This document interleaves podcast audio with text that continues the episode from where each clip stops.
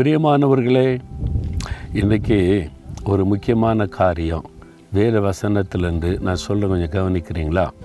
நீதிமொழிகள் பதினாறு ஒன்பதில் மனுஷனுடைய இருதயம் அவனுடைய வழியை யோசிக்கும். அவனுடைய நடைகளை உறுதிப்படுத்துகிறவரோ கத்தர். நிறைய காரியத்தை யோசிக்கிறீங்கள என்ன பண்ணலாம்? என்ன செய்யலாம்? என்ன படி படிக்கலாம் என்ன பிஸ்னஸ் பண்ணலாம் எங்கே வேலைக்கு ட்ரை பண்ணலாம் எந்த நாட்டுக்கு போகலாம் என்ன மாதிரி ஊழியம் செய்யலாம். நிறைய யோசிக்கிறீங்கள அதாவது தப்பு கிடையாது. நம்ம யோசிக்கணும்ல ஒரு காரியம் செய்ய போகிறோன்னா முதல்ல அது குறித்து யோசிக்கணும். நம்ம என்ன செய்யலாம் என்ன பண்ண போகிறோம்? இந்த யோசனையே இல்லாமல் வாழக்கூடாது. நம்ம கட்டாயம் யோசிக்கணும். அதுதான் வேதம் சொல்லுகிறாரு. பாருங்கள் மனிதனுடைய இருதயம் அவனுடைய வழியை யோசிக்கும். நம்ம என்ன வழியில் போகலாம் எது கரெக்டாக இருக்கும்? என்ன படித்தா சரியாக இருக்கும்? யோசிப்போம். யோசிக்கணும். கட்டாயம். அதனால் அது ஆண்டவர் விரும்புகிறார். நம்ம வந்து எந்த ஒரு காரியத்தையும் யோசிக்கிறது செய்யணும். கட்டாயம். அப்போது நீங்கள் உங்களுடைய வழியை யோசிப்பீங்க. எந்த வழியில் போகலாம் என்ன செய்யலாம்? ஒரு வழியில் போகிறது உங்களுக்கு சரியாக தெரியும் திருப்தியாக தெரியும்ல நீங்கள் மனசில் இது படிக்கலாம் மனசுக்கு நல்லா இருக்குது இந்த பிஸ்னஸ் பண்ணலாம். இந்த மாதிரி இந்த இடத்துல இப்போ ஊழியம் செய்யலாம்னு ஒரு ஏவுதல் இருக்குது. அந்த மாதிரி நீங்கள் யோசிக்கும் போது ஒரு கைடன்ஸ் உங்களுக்கு கிடைக்கும்.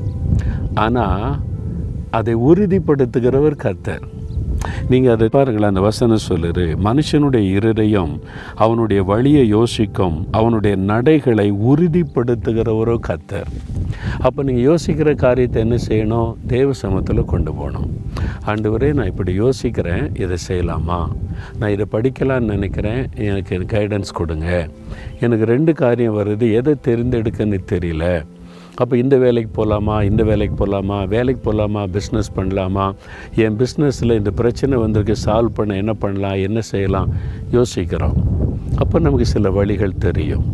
அப்போ அதை உறுதிப்படுத்துவது கத்தர் அப்போ நீங்கள் என்ன செய்யணும்? உடைய வழிகளை கத்தருக்கு ஒப்புவித்து அவர் மேல் நம்பிக்கையாகிற அவரை வாய்க்க பண்ணுவார்.